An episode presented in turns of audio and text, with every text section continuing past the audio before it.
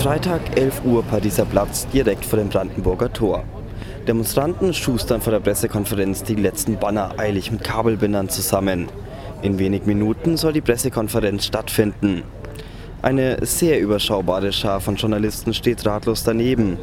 Erfahren haben sie von der vermeintlichen Pressekonferenz nur per Twitter, so wie ich auch. Eine offizielle Mitteilung gab es nicht. Allgemein wirkt die Konferenz ziemlich spontan. Kein Wunder. Eigentlich wollten die fünfzehn Demonstranten ihren Protest schon längst beenden. Doch die Regierung zeigte sich bis jetzt kaum gesprächsbereit. Deswegen wird weiter protestiert. Und auch der Hungerstreik wird fortgesetzt. Wir fühlen uns von den politisch Verantwortlichen nicht ernst genommen, hingehalten und mit Gesprächen ohne Konsequenzen abgespeist. Wir nehmen deshalb den am ersten elften zweitausendzwölf ausgesetzten Hungerstreik am heutigen Tag wieder auf. Wir waren und bleiben trotzdem gesprächsbereit, bis ernsthaft und ergebnisoffen über unsere Forderungen diskutiert wird. Die Demonstranten fordern, dass die Bundesregierung die Residenzpflicht aufhebt. Sie besagt, dass Asylbewerber sich nur in ihrem Bezirk oder Landkreis aufhalten dürfen.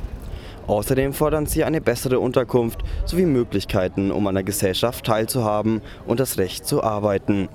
Auch Hermann Rath ist enttäuscht. Nach drei Jahren im iranischen Gefängnis ist er nach Deutschland geflüchtet. Hier wurde er schließlich elf Jahre in einem Asylheim gepfercht, bis es ihm schließlich zu viel wurde. Ich bin nach Deutschland gekommen, um ein gutes Leben zu führen. Nein, nicht mein gutes, ein normales Leben. Aber dann bin ich in ein Heim gekommen. Fünf Leute in einem Zimmer. Ich bin seit elf Jahren in Deutschland und kann kein bisschen Deutsch. Wir haben einfach keine Möglichkeit, es zu lernen oder überhaupt an der Gesellschaft teilzuhaben. Ich kann so nicht leben. Vielen Asylbewerbern ergeht es ähnlich wie Rath. Deswegen sind sie vor zwei Monaten in Würzburg aufgebrochen und nach Berlin marschiert. Seitdem übernachten die fünfzehn Demonstranten in einem Bus. Er wurde von Unterstützern zur Verfügung gestellt. Die Position ist wirklich gut gewählt. Vor allem Touristen stolpern quasi über das Camp der Asylbewerber. Doch interessieren tut das kaum jemanden. Viel besser kommt der Schausteller an, der in einem lebensgroßen Mickey-Maus-Kostüm steckt. Mickey will aber in Wahrheit nur Geld von Touristen abluchsen und steht deswegen keine fünf Meter vom Camp entfernt. So grinst Mickey die Demonstranten mit dem immer gleichen Blick an, während sie ihren Hungerstreik ausrufen. Gerade so, als würde die Maus die Demonstranten verspotten. Den Asylbewerbern ist das Grinsen dagegen schon längst vergangen. Einen ersten Hungerstreik haben sie bereits hinter sich. Der fünfundzwanzigjährige Ramin Akbari erklärt, dass sie diesen Hungerstreik nicht abbrechen werden, bevor ernsthaft über ihre Forderungen diskutiert wird.